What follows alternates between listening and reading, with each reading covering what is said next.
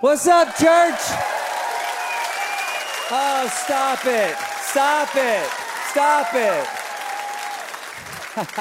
you sound good. I don't know which location you're watching this from, but Littleton's on fire today. What's up, Littleton, Lakewood, Evergreen, Arvada, Brussels, Belgium? We love you guys so much. Can we make some noise for our family in Brussels? Men and women at both God Behind Bars campuses, you know this. We love you so much. We're glad you're with us today. Hey, and no matter what location you're joining us from today, uh, it's real important that, that you know this right up top. I don't know what your church background is or past church experiences have been. Maybe they've been fantastic, maybe they weren't. I don't know if you've been around people who claim to be Christ followers. I don't know if you spent time around church people. Maybe that went great for you, maybe it didn't. But here's what I want you to know in this house, in this church family, no matter what you've been through, no matter what you're going through, whether you think I've never been farther from God or I've never felt closer to God, no matter what, in this house, you're valued, you're loved, you're welcomed, you're accepted. We're glad you're here. So, welcome to Red Rocks Church. I know that a bunch of you, you have not been a part of this church for very long. So I wanted to start today by putting up a picture of my amazing wife. Would you put that up? That was a recent date night with me and Jill. We've been dating for a long time. In fact, I just asked her this week, I said, Will you preach to the whole church on Mother's Day? And she said, If I'm really good, that she will. And so we're going to finally get some talent on this stage. So that's going to be good. Um, we've been married, uh, we just crossed over 19 years. Isn't that awesome? 19 years she's been putting up with me. She is one of the kindest, most loving, gentle, patient people I've ever met. And, and but I'll tell you what, when she gets angry, she's violent. All right? All right, maybe not. But you know, she doesn't really get mad and like yell and throw things. She she she gets worse. She gets disappointed. You know that? Like, I'd rather you cuss at me, like Chad. You know what I mean? But no, disappointed. And so, but I'll tell you what sets her off is if we got a whole bunch of company coming over every now and then, we'll invite family and friends over. And, and here's what drives her crazy. If we're all getting ready for company, um, and me and our three boys are sitting on the couch, not helping get ready for company. It, and, and me and my three sons, we can multitask and do absolutely nothing at the exact same time we can listen to music, play a game on our phone, and watch March Madness all at once.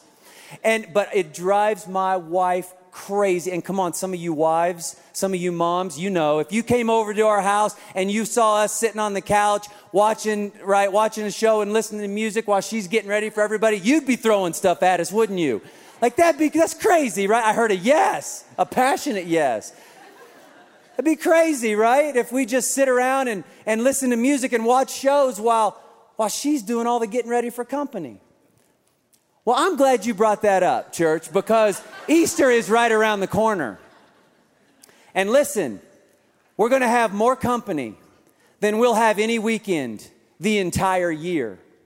We're going to have more friends, more family, more people visiting our church family, our house, than we will have the entire year. How crazy would it be if you came in here, sat on your butt, listened to music, and watched a show while everybody else prepared the way for company?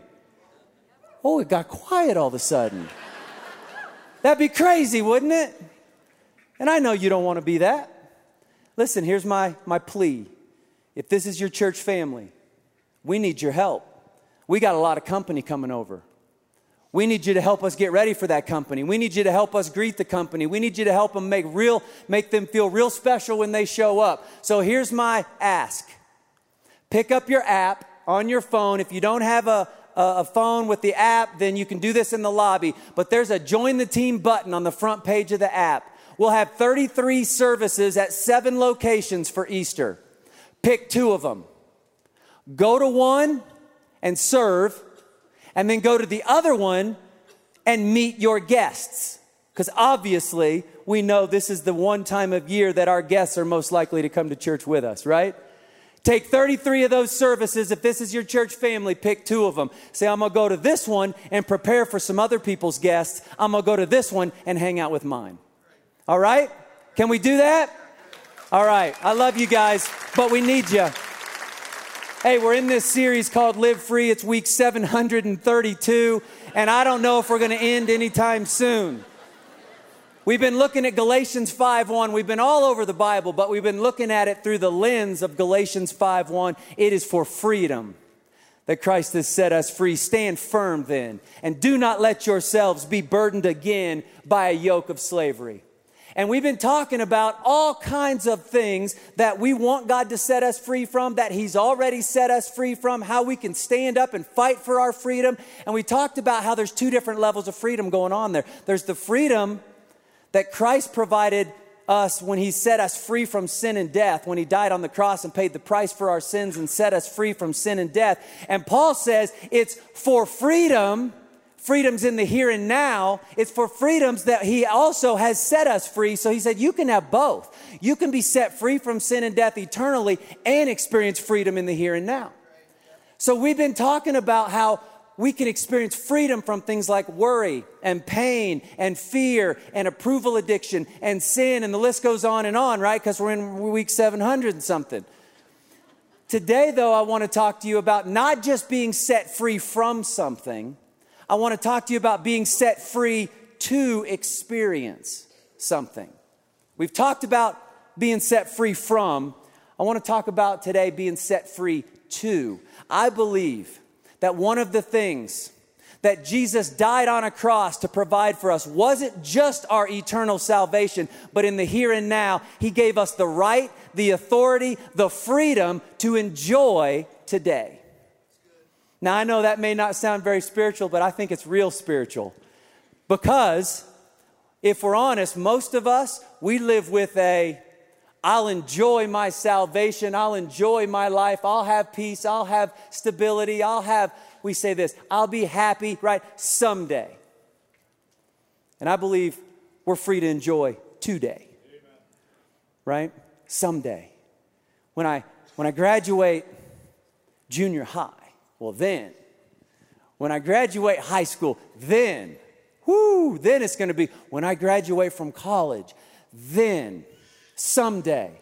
When I find that right person, then I'll have peace, then I'll have joy, then I'll feel happy.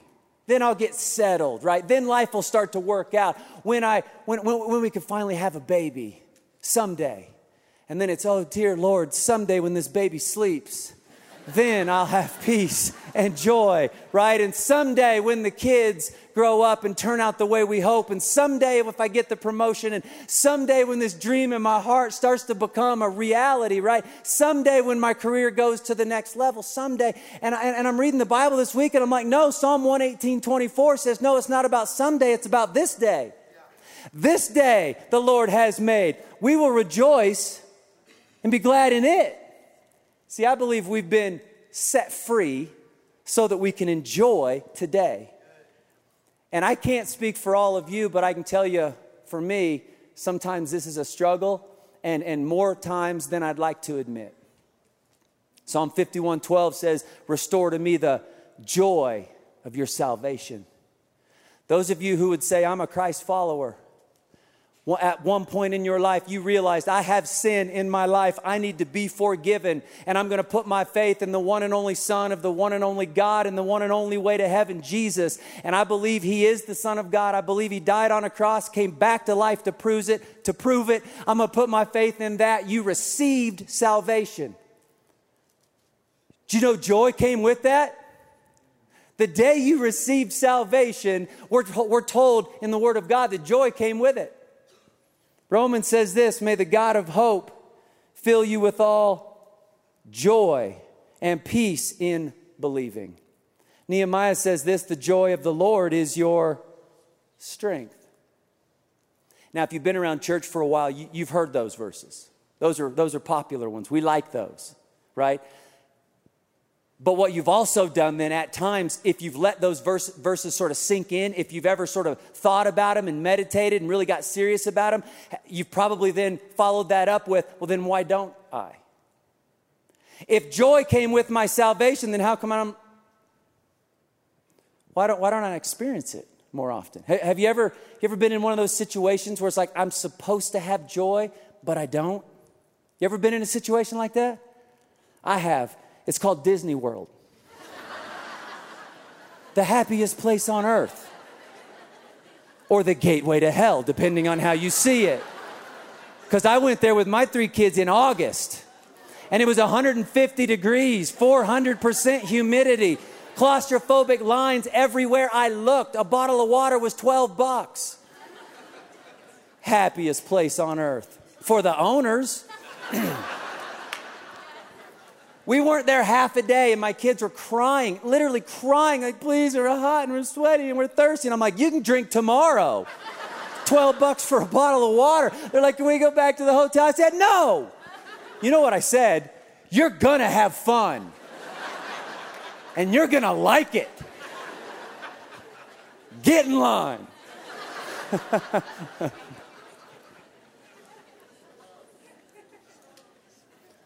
it's funny when it's Disney World. It's not funny when it's our world, though, is it? It's not funny when it's our story, when it's our life, when it's, when it's our reality when we hear people talk about their joy and we read verses that say, The joy of the Lord is my strength, and yet we can't hardly get out of bed some mornings. We look around at everybody else's joy and go, What about me, God? It's not funny, it's real, and it's sad. And, and you know, you guys know my story, I tell it all the time. And I was scared to death when I felt like God called me to be a preacher. And, and someone said, You know, if you just preach about the things that you suck at, if you preach about your weaknesses, you'll never run out of stuff to talk about. and, church family, that's what I'm doing tonight because I read the same Bible you do, and I read the same verses on joy that you do, and more days than I'd like to admit. I wind up asking myself, then how come I don't have any? And, and, I'm just gonna I'm gonna share some of my issues tonight. And my prayer all week has been, God, take some of my struggles, things that I'm believing you're gonna set me free from, but speak to us as a church family through it. And see, sometimes, and I won't speak for you, but sometimes for me, I lose out on joy I could be having today because I'm so busy comparing myself to everybody else. You ever do that? There's this great quote, often credited to President Theodore Roosevelt. I don't know if he said it or not, but it's, it's no less true. He said, or someone said, and gave him credit comparison is the thief of joy. God says it like this Proverbs 14 envy rots the bones. With the way we do social media today, I don't know that there's ever been a people group more susceptible to the comparison trap than we are today. And it, it, it confuses our calling and it steals our joy. Last year, I got invited to come speak at a men's conference, and it was at the church where me and Chad both interned to be pastors. So I'm like, no brainer. Heck yeah. And so uh, I've been planning on going for a while. Well, one of our friends now runs the church. And so uh, uh, a couple days before I left, he sent me like the poster of the conference that they were posting on social media. And I wasn't quite as excited because what I realized is, is there was a guy named Robert Madu that was going to be speaking with me. Now, if you don't know who he is, Google him, just don't listen to him preach because you won't come back here. I'm going to tell you that right now. He's amazing, okay? And here's what I found out Robert is going to preach on Friday night, the very first night of the conference, when everybody's like raising their hands and excited and they even jump a little in worship and like the whole thing, it's off the, it's crazy, right? And you know when I got to speak the next morning at 9 a.m., when people don't even want to be alive yet. And then Robert was going to speak again right after me. I'm like, oh, I thought my friend invited me to this. Now, this is a death sentence right here. And, and so I show up to the church. I'd never met him in person, but I just heard about him. And I show up in church, uh, at church, and we're both walking in the building at the same time. And I'm sort of walking next to him, and I'm like, huh, a little taller than I thought. good, good for him. Good for tall people. You know what I mean? Whatever. And uh, we get inside, and my friend Jeremy introduces us. And as I'm introducing myself to him, I'm, I'm just being honest, right? I told you I'd just lay it out tonight. I'm looking at his jacket, and I'm like, that might be the coolest jacket on the planet right there. Good for him. I bet it's a big and tall, too. You know what I mean? Like, and, and we go in and we sit down and we sit on the front row and he's getting ready to speak and we're kneeling down to pray and I'm supposed to be focusing on God, but I look over and I see his shoes and I'm like, who is this guy? That's the coolest pair of shoes I've ever seen. And he gets up on stage and he's amazing. And like God just uses him in a powerful way. And then we go out to dinner that night. And he's telling me about his, yeah, my schedule's crazy this week because I'm in New York and LA and then London and Australia and I'm doing a 30,000 person conference at a deal. And I'm like, yeah, I'm about to head back to Littleton, maybe get spicy, go to Arvada. so, you know, we all got busy schedules, Robert.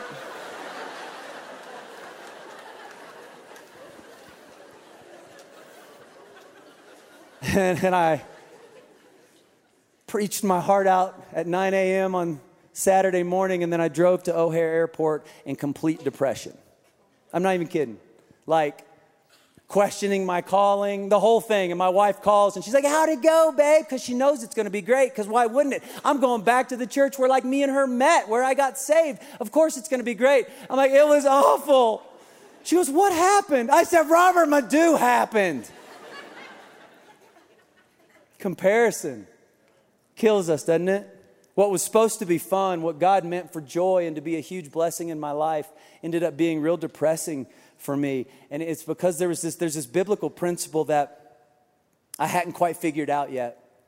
And, and we're going to look at a guy by the name of David. And, and he didn't know it, but he learns it in 1 Samuel chapter 17. And, and, and, the, and the, principle, the principle is this if I want to experience God's best for my life, and if I want to actually enjoy the process of walking in what He's set out for me to do, here's the principle I can celebrate your calling, but I got to walk in mine. I hadn't figured that out yet. I thought if I celebrated your calling, I had to try and make mine look like yours. See, I can celebrate his calling, but I got to walk in mine. And that's what David was going to learn in 1 Samuel 17. If you've been around church, you know the story of David and Goliath. If you, if you haven't, you probably still know the story. The Israelites are up against the Philistines, and, and out comes this 10 foot giant Philistine, and he says, One, pick anybody in your whole country. You're BA when you say pick anybody in your whole country. You know what I mean? Best attitude. You are best attitude when you can say anybody in your whole country. He said, Pick one guy. You beat me, you win the whole war. And every soldier in the Israelite army went, mm no. You going out there? I ain't going out. Mm, look at that dude. No. And here comes David, right? Shepherd boy, not even a soldier. He's coming to bring his brothers some food who are soldiers. He hears what's going on. He's like, I'll fight him. Everybody's like, shut up. And then, and then the king, King Saul is there, like the man, the leader of Israel, the leader of the army, the guy that every Israelite wishes he could be. He goes, Bring me this David kid. And David comes up and goes, Yeah, man, I'll do it. And he goes, What are you talking about? And David goes, Oh, see, back in the field when I was watching dad's sheep, like I killed a lion one day and I killed a bear one day. You should see what God's done. See, here's the thing he was more focused on his own story than on everybody else's story.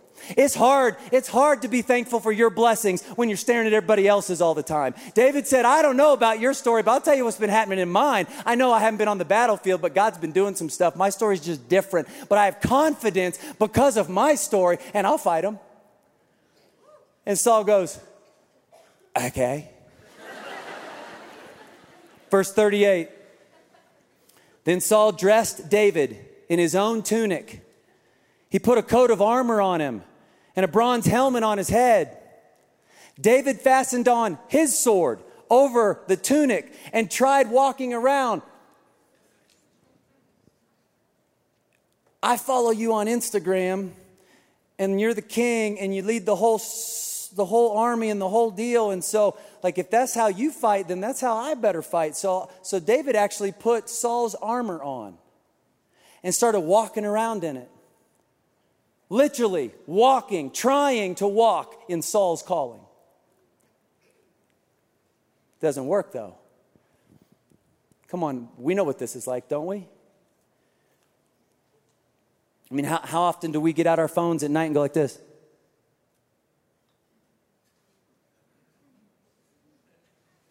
How much do they make?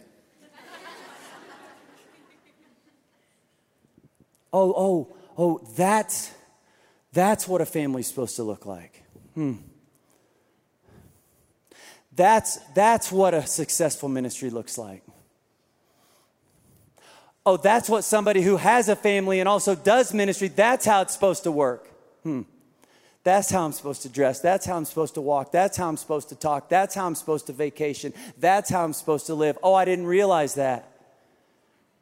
And we think if, if God's using them, then I better make my story look like theirs. I better make my walk look like theirs. I better hope my calling ends up looking like theirs. And we try and put on somebody else's armor, don't we? Come on, how many times you get out your phone and start scrolling through stuff, and by the time you put it down, you're just a little bit more depressed, a little bit more insecure, a little bit less excited about your own life, your own story, your own calling.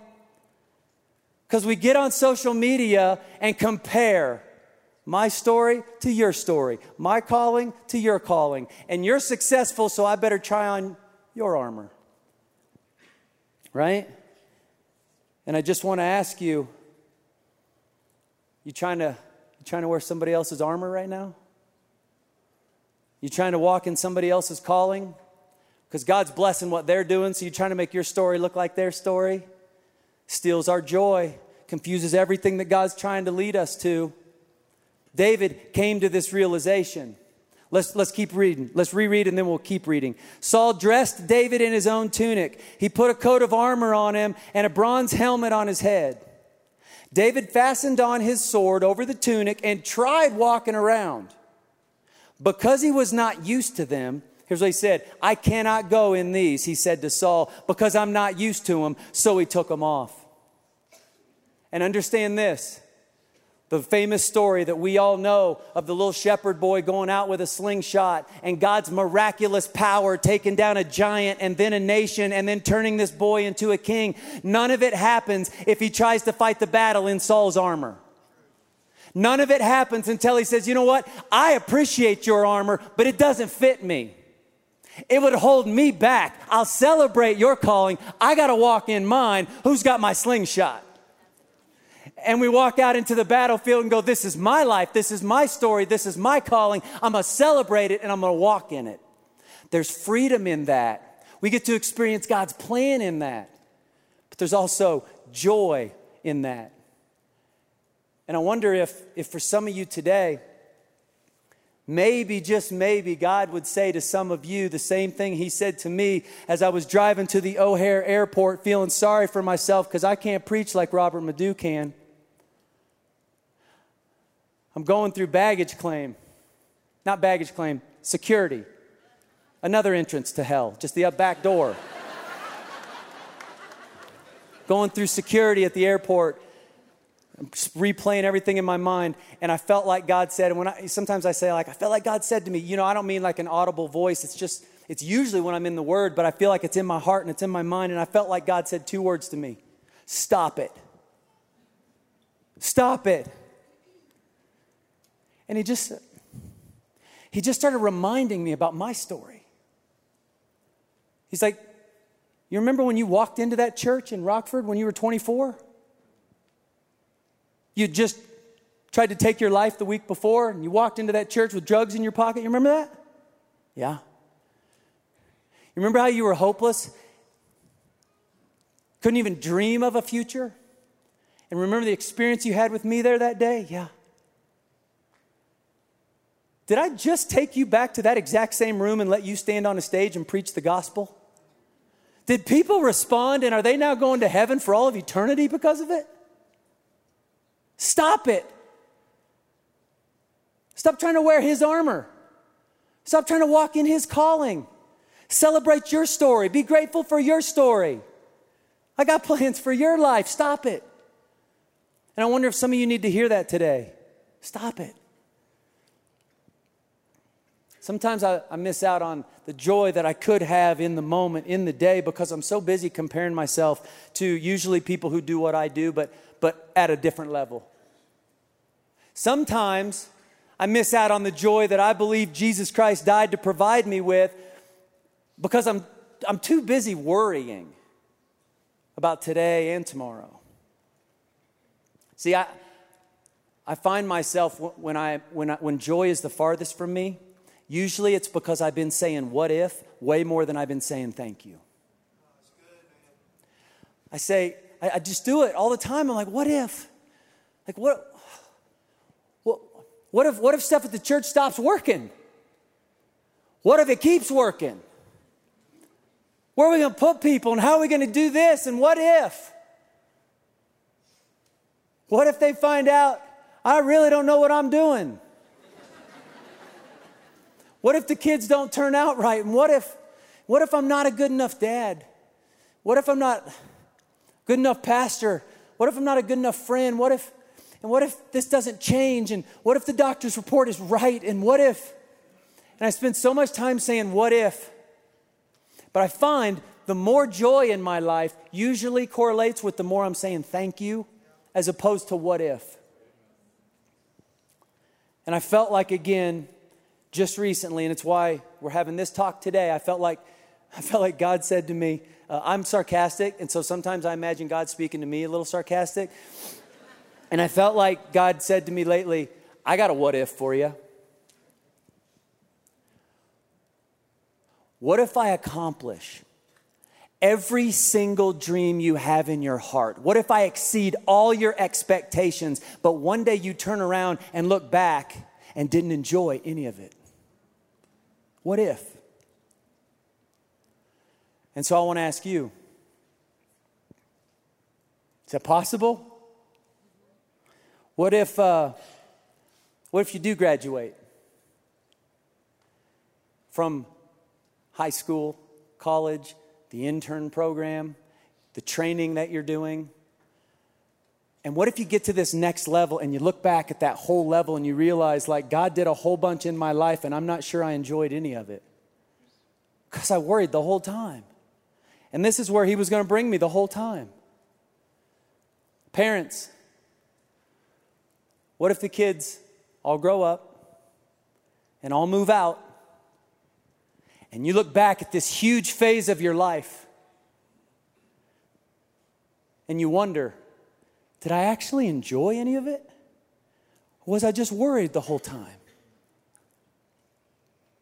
What if God takes this dream that's in your heart? What if He takes your career and he takes it to levels that you haven't even thought possible yet. And what if you get to the end and you look back and go, look at all the things God did, and then you're not sure if you can answer the question the way you want, did I actually enjoy it?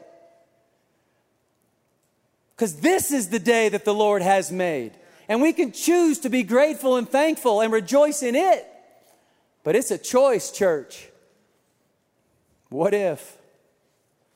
I was reading Philippians. Actually, well, it doesn't matter, but the book of Philippians, theologians usually use one word to describe it joy. And I've been spending a lot of time in the book of Philippians. And I'm reading about this guy named Paul. And if there was ever a guy who had a reason to say what if and have a pity party and feel sorry for himself and go, my situation's not working out and the dream's not happening for me, it was him. If you study his life, you'll go, yep, it was him. And when he writes Philippians, this book that theologians usually say is all about joy, he's actually in a prison, chained to a guard, a million miles from his dreams. Nothing's going right. He had every reason in the world to be like, what if, what if, what if, oh no, poor me. And he writes this book that theologians now say is all about joy. And I've been asking myself, how? How's that possible? And I think if we could ask Paul, if we could say, how, how's that work? Like, how do you do that? How do you write a book that 2,000 years later we all look at and go, look at his joy? And yet nothing was going right in your life? And I think he'd say something like this It's easy to choose joy today when I know God's got tomorrow covered.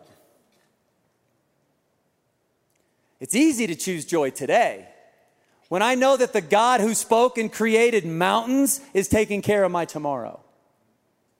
I don't have to say what if. I just say thank you today because he's got tomorrow. See, he said it like this being confident of this. He said, Let me tell you where my confidence comes from. Let me tell you why I'm grateful in the middle of a prison cell. Let me tell you why I write about joy, because I'm confident that he who began a good work in you will carry it on to completion until the day of Christ Jesus. He said, I just believe that God means what he says when, he's got, when he said he's got tomorrow covered. So I can be grateful today in a situation that would wreck most of you because I just really believe it. I really trust that God's got my tomorrow. Sometimes I wonder if we just need to be reminded of that. Maybe that would help us worry a little less about today if we really started to allow ourselves to believe that God meant what He said when He said, I got tomorrow, right? I got an interesting package in the mail recently. Huge box, like six, eight feet long box. And I'm like, what?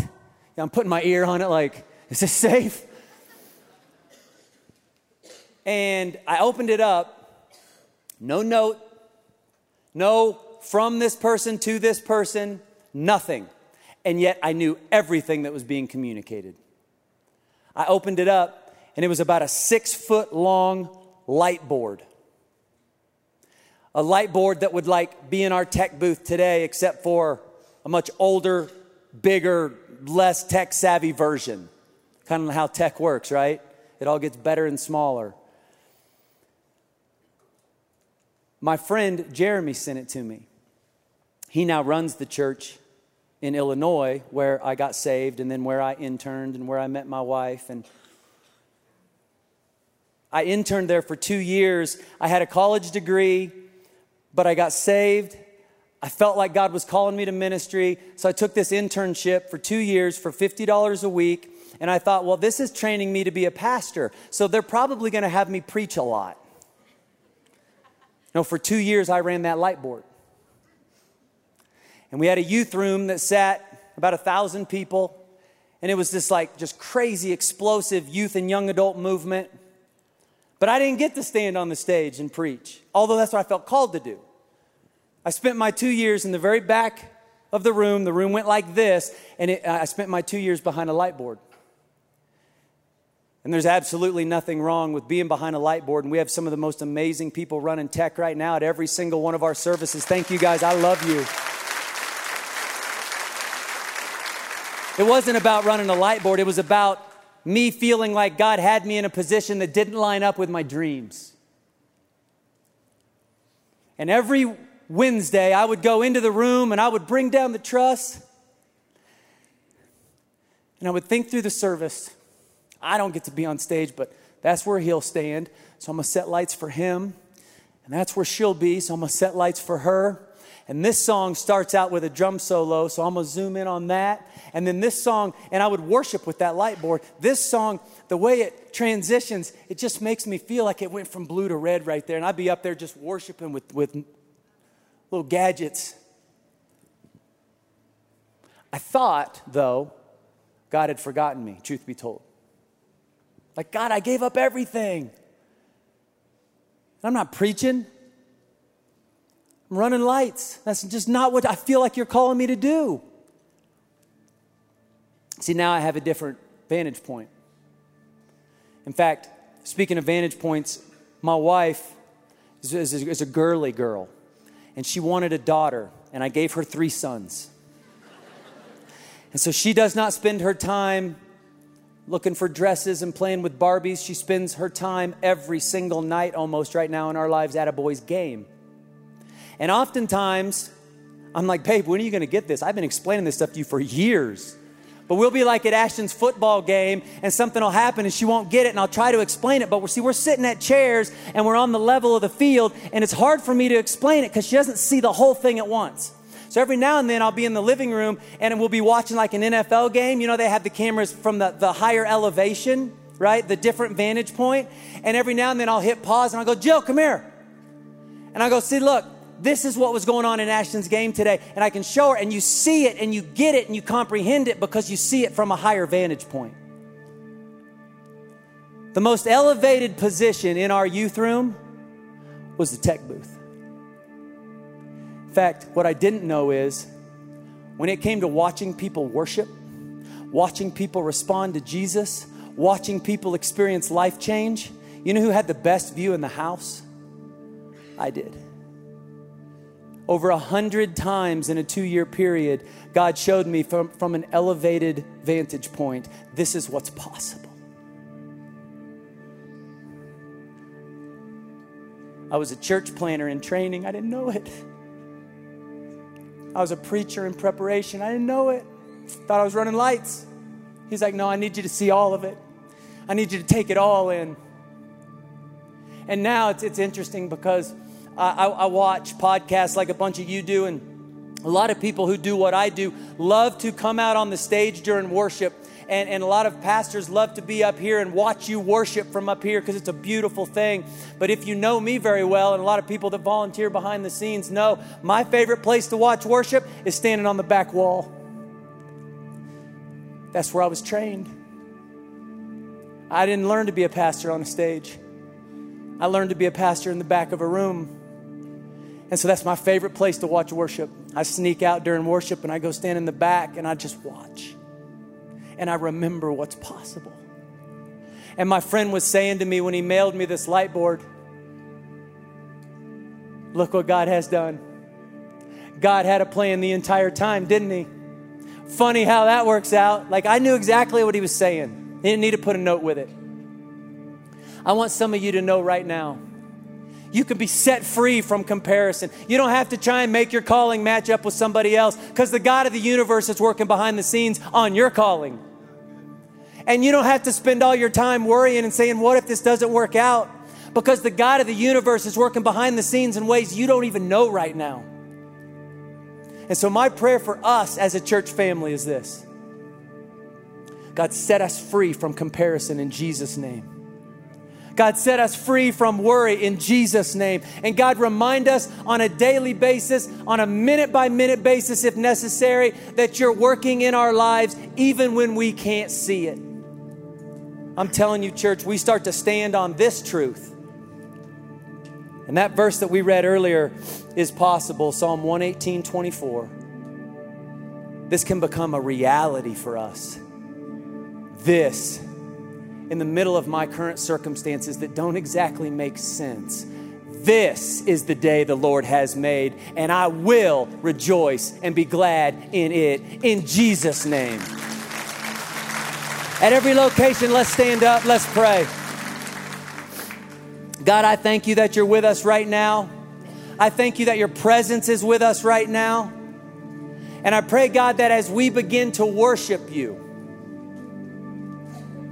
that we would sense you in such a real and authentic way that you would begin to speak to every single one of us about our lives right now, about our biggest fears right now, about our biggest concerns right now. If we're dealing with the comparison thing, I pray, God, you call us on it right now. If worry is stealing our joy that you've intended for us to have today, I pray you'd help us see it right now. And I pray you would remind every single one of us that you're working behind the scenes in powerful, powerful ways, even when we can't see it. It's our absolute honor to worship you now in Jesus' name. And everybody at every location said, Amen. Amen. Let's worship.